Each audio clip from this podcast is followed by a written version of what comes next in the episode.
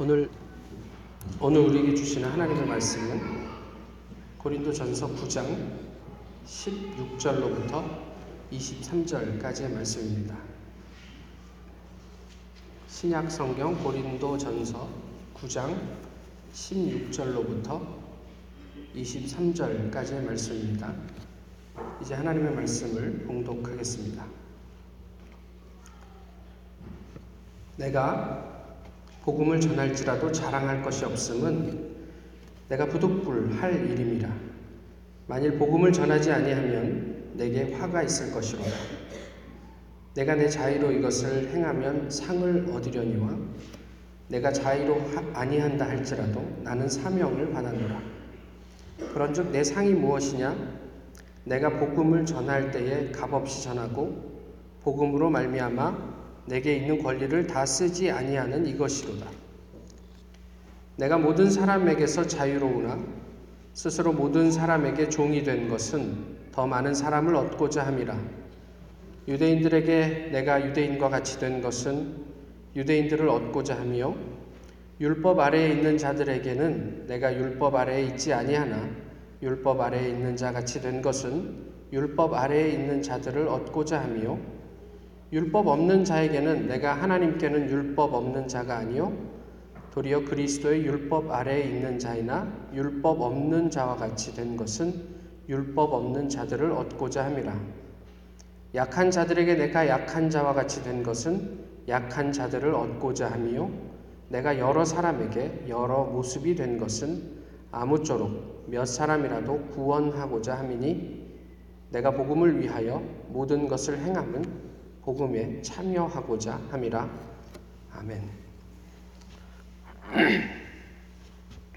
지금 현재 그 인도에서 선교사로 사역하고 있는 한 선교사님의 글입니다. 인도 이야기, Time and Distance. 편견과 문화적 우월감을 넘어서는데 필요한 시간과 거리는 얼마일까? 1600년대 초 덴마크는 남인도의 트랑코바르에 동인도 주식회사를 진출시켜 나가바드남 일대를 식민지화하는 데 성공한다. 군대를 주둔시키고 성능 좋은 대포를 요새에 배치해 영국, 프랑스의 동인도 회사를 견제했다.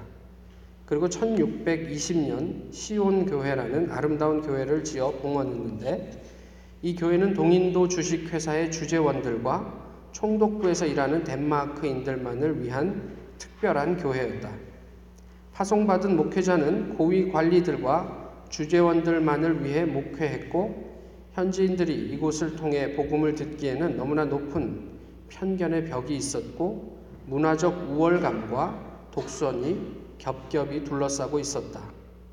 복음은 시온 교회에 높은 담을 넘지 못했다. 1706년 젊은 독일인 선교사 지겐 발그 목사가 트랑코바르 항구에 도착했다.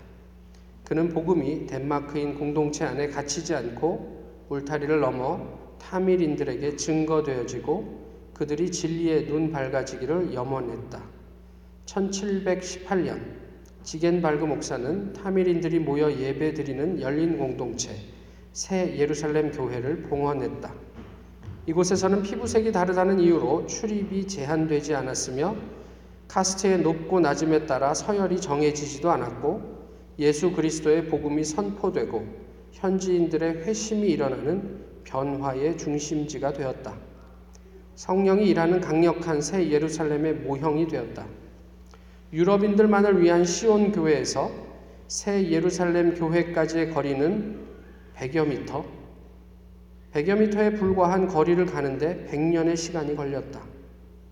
복음이 편견과 문화적 우월감에 사로잡히지 않고 복음의 능력이 피부색과 사회적 위치에 따라 제한되지 않고 확장되고 증거되어져야 한다는 꿈을 가진 사람이 역사의 초침을 움직인다.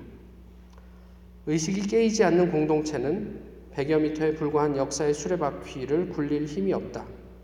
돈이 없고 세상적 능력이 없어서가 아니라 그들은 편견과 독선에 붙잡힌 마치 머리 깎인 채 맷돌을 돌리는 삼손과 같기 때문이다. 아, 복음이 무엇이라고 생각하십니까? 아니면 복음을 무엇이라고 설명하십니까? 예수 그리스도? 대답이 궁색하면 그 정도만 해도 충분하지 않을까 싶습니다. 성경에서 예수 그리스도와 복음에 대해서 아주 잘 어, 설명하고 있는 대목이 빌립보서에 나와 있습니다. 빌립보서 2장 5절부터 11절의 말씀인데요. 아, 그, 너희 안에 이 마음을 품으라 곧 그리스도 예수의 마음이니 그는 근본 하나님의 본체시나 하나님과 동등됨을 취할 것으로 여기지 아니하시고 오히려 자기를 비워 종의 형체를 가지사 사람들과 같이 되셨고 사람의 모양으로 나타나사 자기를 낮추시고 죽기까지 복종하셨으니 곧 십자가에 죽으심이라. 이러므로 하나님이 그를 지극히 높여 모든 이름 위에 뛰어난 이름을 주사 하늘에 있는 자들과 땅에 있는 자들과 땅 아래에 있는 자들로 모든 무릎을 예수의 이름에 꿇게 하시고 모든 입으로 예수 그리스도를 주라 시인하여 하나님 아버지께 영광을 돌리게 하셨느니라. 이거보다 예수 그리스도를 잘 요약적으로 표현한 구절이 또 있을까요? 그러면 그 복음의 근거에서 우리가 이야기하는 구원은 무엇입니까? 구원을 그냥 사전에서 사전적인 의미로만 찾아보셔도 어디로부터 건져냄을 받는다. 뭐 이런 의미입니다. 어디로부터 우리가 건짐을 받습니까? 라고 할 때 우리 죄이죠. 그렇기 때문에 구원은 그 죄가 반드시 전제되어야 합니다. 죄 없는 구원은 의미가 없습니다. 죄가 배제된 복음도 아무런 힘이 없습니다. 그러면 복음을 전하는 것, 소위 저희가 전도라고 할 때 그 전도란 무엇입니까? 어쩌면 죄인이 예수님에게 납작 엎드리게 하는 것, 그렇게 돕는 것, 이것이 전도가 되어, 야 하지 않을까 싶은 거죠. 하나님 앞에서의 복종, 부복. 찾아봤더니 엎드릴 복자에다 엎드릴 엎드릴 부자에다 엎드릴 복자를 쓰더라고요. 갈라디아서 2장 20절도 그런 이야기를 하고 있습니다. 내가 그리스도와 함께 십자가에 못 박혔습니다. 그리고 이제는 내가 사는 게 아니라 내 안에 그리스도께서 사시는 겁니다. 이제 내가 사는 것은 나를 사랑하사 나를 위하여 자기 몸을 버리신 그리스도를 믿는 믿음 안에서 사는 것이라. 이게 바울의 고백이었습니다. 부복한다는 것은 그런 맥락에서 자기 부정을 의미해요. 이제 나는 없습니다. 내 안에 그리스도로만 충만합니다. 이제 주님께서 말씀하시면 가고 서라 하시면 멈추겠습니다. 이런 고백이 구원받은 자들의 모습이겠죠. 전도는 그래서 나를 없애고 하나님만 바라도록 돕는 행위입니다. 선언입니다. 우리가 복받기 위해서 복음이 필요한 게 아니고 우리가 하나님에게 속하는 것이 궁극적인 복이기 때문에 그 앞에 서밋하는 겁니다. 본문은 복음이 또 다른 표현으로 구원받음이 개인과 또는 공동체의 어떤 지경을 넘어서는 것이라고 말씀하고 있죠. 본문 19절에서 22절까지의 말씀인데 바울은 그렇게 얘기합니다. 유대인, 율법 아래 있는 자, 율법 없는 자, 약한 자, 그리고 그 외 여러 사람들 앞에서 내가 여러 모양이 된 것 이것은 그들에게 복음을 전하기 위함이다. 이렇게 이야기를 하고 있죠. 여기서 저희가 좀 살펴야 될 것은 지난번에도 저희가 6장을 다루면서 이런 얘기를 했는데요. 19절의 말씀이에요. 바울이 무엇이라고 얘기하냐면 내가 모든 사람에게서 자유롭지만 스스로 모든 사람에게 종이 된 것은 더 많은 사람을 얻기 위함이다. 이렇게 이야기를 하지요. 그런데 이 자유롭다는 말, 그렇지만 절제한다는 그 말을 우리의 삶의 일반적인 규범으로 읽으시면 안 되는 거예요. 그러니까 모든 삶에 적용하는 것으로 읽으시면 곤란해지는 거죠. 그럼 어떤 문제가 발생하냐면 내가 술, 담배 하는 사람들을 전도하기 위해서 나도 술, 담배 해야지. 내가 마약하는 사람들을 전도하기 위해서 마약 속으로 들어서 그들과 함께 마약을 해도 됩니까? 그런 것까지를 의미하지는 않죠. 극단적으로 이야기를 하면 그렇다는 거죠. 고린도전서 6장 12절과 10장 23절에 이런 표현이 있습니다. 모든 것이 가하나 모든 것이 유익한 것은 아니요 모든 것이 가하나 모든 것이 덕을 세우는 것은 아니다. 이런 이야기를 하고 있죠. 여기에서 모든 것이 가하다라는 의미가 무엇이었을까? 바울은 왜 이 말을 썼을까? 근데 당시에는 내가 마약하는 사람들을 얻기 위해서 내가 마약을 해야겠다라고 그것도 가하다는 의미로 모든 것이 가하다라는 이야기를 썼어요. 고린도 교회에서. 그게 무슨 이야기냐면요. 고린도, 고린도 교회 교인들이 자신들의 어떤 매춘을 정당화하기 위해서 외치던 사용하던 구호였습니다. 지난번에 고린도 교회가 어떻다는 것을 말씀을 드렸죠. 그래서 우리는 구원받은 존재로 영은 구원을 받았고 육체는 아무렇게나 살아도 큰 문제가 없다. 이, 이 이원론 속에서 자기들 마음대로 사는 거예요. 그래 놓고 그것을 이런 식으로 덮는 거죠.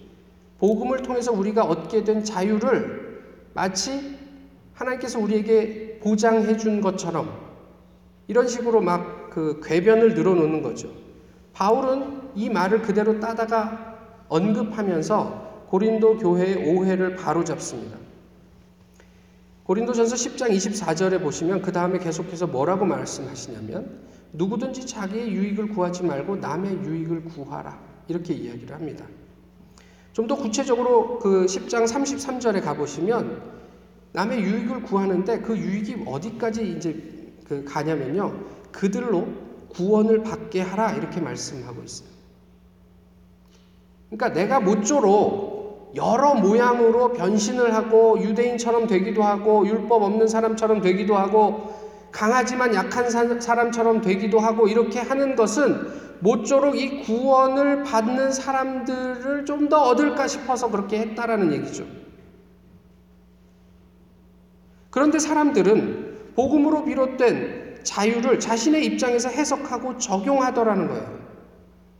갈라디아 5장에서도 보시면 너희가 자유를 위하여 부르심을 받았는데 그 자유로 육체의 기회를 삼지 말고 서로 종로를 타라 이렇게 얘기를 하고 있어요. 무슨 이야기냐면 교회 교인들이 교회 안에서 내게 확보된 그 자유로 육체의 기회를 삼고 있더란 말이에요. 교회의 유익이나 다른 사람들이 구원에 이르게 하는 그런 유익을 위해서 이 자유를 사용하는 게 아니라 나 자신을 위해서 사용하고 있더라는 거죠. 베드로전서 2장에는 이렇게 이야기를 하고 있습니다. 너희 자유 너희는 자유가 있으나 그 자유로 악을 가리는 데 쓰지 말고 오직 하나님의 종과 같이 하라. 베드로가 독자들에게 무슨 얘기를 하냐면 그 자유로 너희의 악을 가리지 말라 이렇게 얘기를 합니다. 고린도 교회 상황으로 돌아오면 내가 매음을 하는 것은 창녀를 구원하게 하기 위함이야. 이렇게 얘기를 하는 거예요. 나의 정욕을 채우기 위해서 그 자리에 있으면서 그것이 마치 하나님께서 나에게 주신 영적인 사명인 양 포장하지 마라. 이 얘기를 하고 있는 겁니다. 결국 중요하게 저희가 이 말씀과 관련해서 점검해야 되는 것 하나는 무엇이냐면요. 우리의 그 자유와 절제를 통해서 오늘 본문이 표현하듯 바울이 이야기했던 것처럼 아무쪼록 몇 사람이라도 구원을 받고 있는가 이걸 확인하셔야 돼요. 우상의 재물을 먹어도 되고 안 먹어도 되는데 그 행위를 통해서 아무쪼록 몇 사람 아니 단 한 사람이라도 구원의 자리로 옮겨지는 그 열매가 있는지를 먼저 확인을 하셔야 되는 거예요. 그래야 그게 자유든 절제든 정당하다고 얘기를 하는 거죠.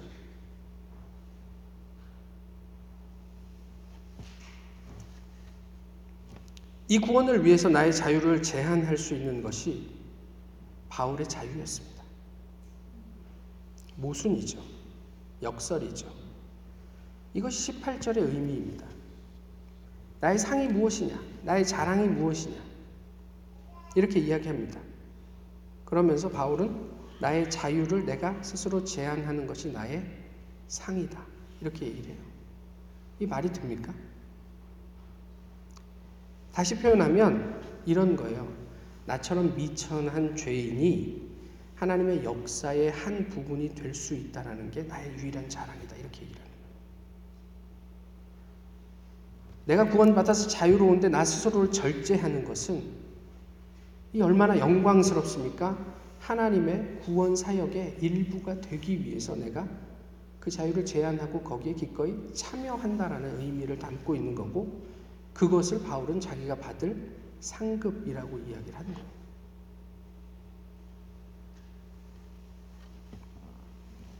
그러나 우리 안에 여전히 남아 있는 죄의 뿌리는 우리로 여전히 그 자유를 왜곡하게 만듭니다. 인도의 한 지방에서는 100년이 걸렸다지만 오늘 하나님을 믿는 우리는 여전히 그 문제를 가지고 씨름하고 있습니다.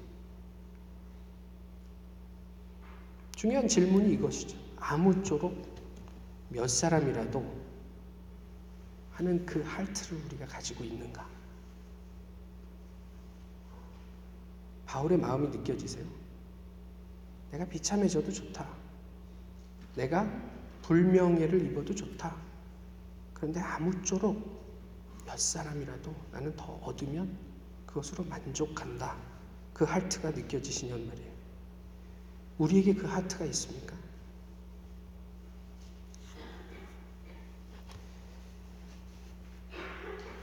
조금만 인내심을 가지고 들어봐 주세요. 우리에게 별로 없어요. 그런 하트가. 그래서 잘 움직이지 않습니다. 나를 위해서는 밤도 셀 수 있어요. 금욕 수준의 절제도 할 용의가 있습니다. 살만 뺄 수 있다면 내가 한 달도 아주 극단적으로 밥을 굶을 수 있는 용의가 있습니다. 그런데 남을 위해서, 아니 몇 사람만이라도, 단 한 사람을 위해서라도 그럴 마음이 있는가? 자신이 없습니다. 그렇지만 죄책감은 있어요. 교회에서 듣는 말이 있거든요. 그래서 우리는 어떻게 하죠? 다른 사람을 시켜요. 선교해야 됩니다. 너 가라. 내가 도와줄게. 후원할게. 전도해야 됩니다. 아, 나는 말주변이 좋지 않고 사람들 만나는 거 어려워하니까 너 보니까 너 사람들 만나는 거 좋아하고 말도 잘하네. 전도해. 그러면 내가 전도지 사서 공급해 줄게. 그러고 그 죄책감을 덜려고 그래요. 그런데 다시 바울에게로 돌아와서 한번 생각해 보죠. 바울에겐 그런 할트가 있었을까요? 바울에게도 그런 할트가 없었던 것 같습니다. 16절을 보시죠. 내가 자랑할 것이 없음은 부득불할 일임이라 이렇게 얘기를 합니다. 어쩔 수 없이 한 일이었다라고 얘기를 합니다. 그러면서 그 이유를 뭐라고 밝혀요? 내가 이걸 안전하면 화를 당할 것 같아서 내가 야단 맞을까봐 혼날까봐 어쩔 수 없이 한 일이야. 그러니까 나에겐 자랑이 근거가 하나도 없어. 이런 얘기를 하죠. 물론 그 이면에 다른 뭐 내용들을 포함하고 있지만 한번 보시죠. 부득불 복음을 전하게 된 동기를 그러면서 뭐라고 밝히냐면 나는 사명을 받았기 때문에 어쩔 수 없는 사람이다. 이런 얘기예요. 그게 무슨 얘기인지는 조금 이따 다시 설명을 드리도록 하겠습니다. 그런데 질문이에요. 우리에게 그런 사명이 있습니까? 없다고요? 안심하십시오. 뭐. 한번 생각을 해보시죠. 제가 지금까지도 아주 생생하게 남아있는 장면이 하나 있는데요. 제가 초등학교 한 1학년 때쯤 되는 것으로 기억하는데 저희가 살던 집 옆에 개천이 있습니다. 근데 비만 좀 오면 그 개천이 굉장히 물이 많이 흘렀어요. 근데 어느 날 제가 우연히 그 개천 옆을 지나가는데 아이 하나가 빠져서 떠내려가는 거예요. 그 옆에 사람들이 좀 있었는데 제 마음에 저도 그때 초등학교 1학년이니까 아주 어린 나이였고 오 어떡하지? 쟤 어떡하지? 그러는데 어느덧 어떤 아저씨 한 분이 쏜살같이 그 물로 뛰어들어서 그 아이를 건져내 오시더라고요. 다행이다. 근데 그게 대단히 충격적이었던 것 같진 않은데 지금도 그 장면이 생생합니다. 누가 물에 빠져서 허우적대면 관심을 갖지 않으시겠어요? 요즘 한국에 화재가 많이 나는데 누군가가 화재가 나는 건물에 살려달라고 소리치면 내가 들어가서라도 구해오고 싶은데 들어갈 수 없는 상황이면 어떻게 하시겠어요? 어, 뭐 할 수 없네. 나 못 들어가니까 집에 가야지. 이러시겠습니까? 아니잖아요. 저 사람 어떻게 해야 되냐고, 어떻게 하면 살릴 수 있을까? 그런 생각하지 않으시겠어요? 근데 한번 생각해 보시죠. 누가 우리에게 그런 사명을 주었습니까? 당신은 가서 물에 빠진 사람이 있으면 안타까워하고 어떻게 해서든지 그 사람을 건져내라. 사명 받으셨어요? 어디에서? 화재 현장에서 구조해야 할 사람이 있으면 내가 가지고 있는 사다리 차라도 가지고 와서 그걸 펴서 그 사람을 구조해내라. 사명 받으셨어요? 근데 왜 우리는 그렇게 살까요? 그게 생명이기 때문에 그렇습니다. 생명이 거기에 있기 때문에 그렇습니다. 우리가 구원받은 신앙인이라면 우리의 삶의 모습은 어때야 할까요? 마태복음 28장에서 주님이 우리에게 말씀하시죠. 하늘과 땅의 모든 권세를 내게 주셨으니 그러므로 너희는 가서 모든 민족을 제자로 삼고 아버지와 아들과 성령의 이름으로 세례를 주고 내가 너희에게 분부한 모든 것을 가르쳐 지키게 하라. 우리가 그리스도인이 됐다라고 하는 것은 누구도 예외 없이 이 예수 그리스도의 사명을 받든 사람이라는 의미입니다. 누구도 우리에게 사명을 주지 않았어도 생명 때문에 우리가 그와 같은 행동을 할 수 있다면 우리가 하나님으로부터 받은 사명을 가진 자로 우리는 어떤 모습으로 이 세상 한 가운데서 살아가야 할까요?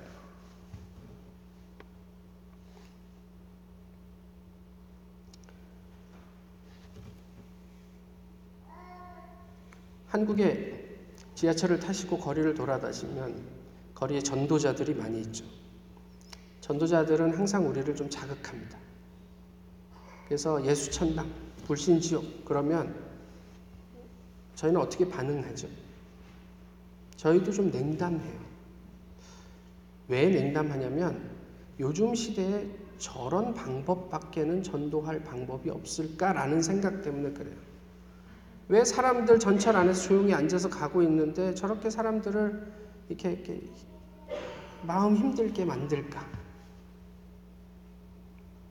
그런데 다른 한편으로 혹시 우리 안에 그가 가지고 있는 그리스도의 마음이 없는 것은 아닙니까? 여기 앉아 있는 많은 사람들 중에 하나님을 모르는 사람이 있을 텐데 관심 없어요. 우리 눈에 직접적으로 그 사람이 물에 떠내려가지 않기 때문에 그들이 궁극적으로 어디로 가야 하는지 우리는 알고 있지만 그 마음이 동하지 않아요. 그것 때문은 아닙니까? 화재 현장에서 예의 차리시겠어요? 이런 시간에 여러분 죄송합니다. 잠시만 양해의 말씀을 드리도록 하겠습니다. 지금 몇 번지 몇 호에서 화재가 났사오니 여러분께서는 질서를 지키고 천천히 대피하시기 바랍니다. 이렇게 광고하시겠어요?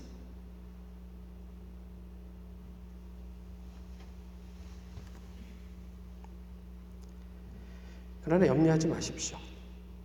바울도 그런 하트가 없었던 사람이었으니까 말이죠. 저희가 지난번에도 살폈듯이 요나도 하나님에게 직접 말씀을 들었지만 그는 하나님의 하트 전혀 없이 니누에 가서 그냥 하라는 말만 전했습니다. 그래도 하나님은 거기서 역사하십니다. 뭐가 중요하냐면 그 다음이 중요합니다. 역설적이게도 바울은 그런 하트가 없어 보였지만 바울은 full of 예수님의 하트의 사람이었습니다. 어떻게 그런 전도자가 되었을까? 오늘 본문 23절이 그 이야기를 해주고 있어요. 한번 읽어보실까요? 내가 복음을 위하여 모든 것을 행함은 복음에 참여하고자 함이라. 바울은 이미 다메섹 동상에서 예수 그리스도를 만남으로 그리스도인이 되었습니다. 그럼에도 불구하고 내가 복음을 위하여 모든 것을 행하는 것은 그 복음에 참여하기 위함이다 이렇게 얘기를 해요. 그리고 14절로 한번 가보시면 이와 같이 주께서도 복음 전하는 자들이 복음으로 말미암아 살리라 이렇게 말씀하셨다는 거예요. 어, 전 새벽 기도를 대학교 때부터 다니기 시작했습니다. 아침에 한 5시쯤 일어나고 새벽 기도 갔다 와서 아침 집에 와서 밥 먹고 학교 갔다 와서 교회 가서 뭐 있다가 집에 와서 자고 뭐 이랬어요. 그러니까 대학 시절은 한 3년을 거의 빠지지 않고 새벽 기도를 다녔던 것 같아요. 지금은 어떨까요? 한 3년 그렇게 막 빠지지 않고 새벽 기도 다니까 지금은 뭐 너끈히 새벽 기도 다닐 수 있지 않겠습니까? 당시 제가 다니던 새벽 그 교회 목사님께서는 그런 얘기 하셨어요. 3개월이면 익숙해지고 한 6개월만 안 빠지고 꾸준히 다니면 습관이 된다. 편해진다. 이렇게 말씀하셨어요. 근데 전 지금도 편하지 않습니다. 그래서 아침에 딱 눈 뜨면 아, 어디 아픈 데는 없나? 그러면 카톡하고 오늘은 몸이 좀 안 좋아서 안 가겠습니다. 아, 혹시 우리 애들이 이게 학교 라이드 스케줄이 꼬인 건 없나? 뭐 이런 생각합니다. 차를 운전하고 오면서도요. 아, 지들은 뭐 책임 없으니까 뭐 자다가 졸리면 자도 되고. 아, 나는 목사라 이거 그러지도 못하고 맨날 빼도 박도 못하고 이 아침에 이 추운 겨울에 여기 와서 앉아 있어야 되는구나. 손해 보는 느낌을 지울 수가 없습니다. 그런데요. 그렇게 매일 기도의 자리에 나와서 가장 유익이 되는 사람은 누굴까요? 저 자신이시죠.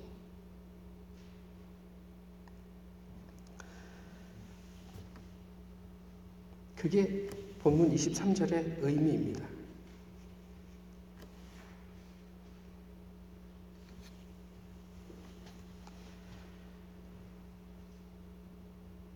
제가 그 새벽마다 그런 스트럭을 하면서 오지만 목사가 아니었으면 아마 잘 나오지 않았을 것 같은.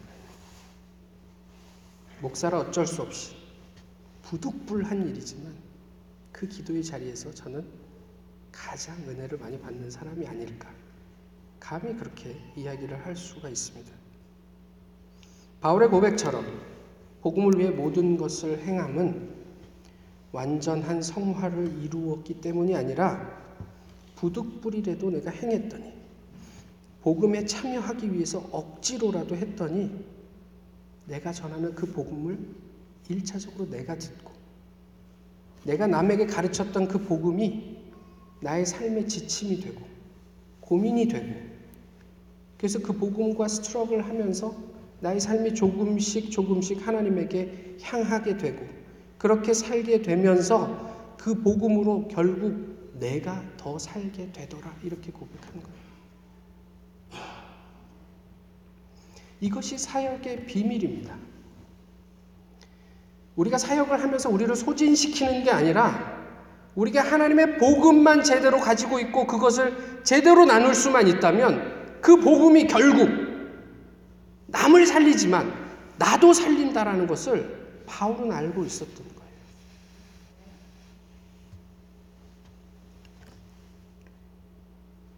사역의 역설, 창과 방패입니다. 예수님이 예루살렘에 입성하시고 죽음을 목전에 둔 시점에서 하신 말씀이 있어요. 요한복음 12장의 말씀인데 인자가 영광을 때가 왔도다. 영광을 얻을 때가 왔도다. 자신의 비참한 죽음을 앞두고 있습니다. 이제 내가 십자가에 달려 죽어야 돼요. 그것처럼 비참한 죽음이 없어요. 그런데 예수님은 그것을 내가 영광스러워질 때가 되었다라고 표현하셨어요. 모순입니다. 요즘 제가 즐겨 보는 TV 프로가 하나 있는데 보셨는지 모르겠지만 골목 식당이라는 프로그램입니다. 어, 예전에 화려했던 그 잘 나가던 그 식당가들이 지금은 완전히 다 죽은 식당가를 선택을 해가지고 방송국에서 개입해서 요리 전문가들을 투입하고 그래서 이렇게 돕는 거예요. 그래서 그 골목들을 다시 살려보자 이런 프로젝트입니다. 뭐 그 내용도 내용이지만요. 제게 이런 마음이 들었어요. 와 이제는 세상도 이런 걸 고민하는구나. 이제는 세상도 남의 유익을 생각하는구나.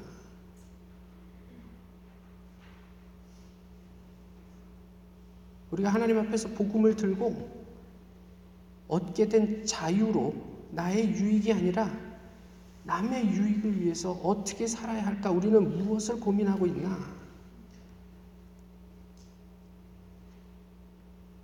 나의 입속만 챙기면서 100m에 불과한 거리를 100년에 걸쳐서 가지는 마십시다.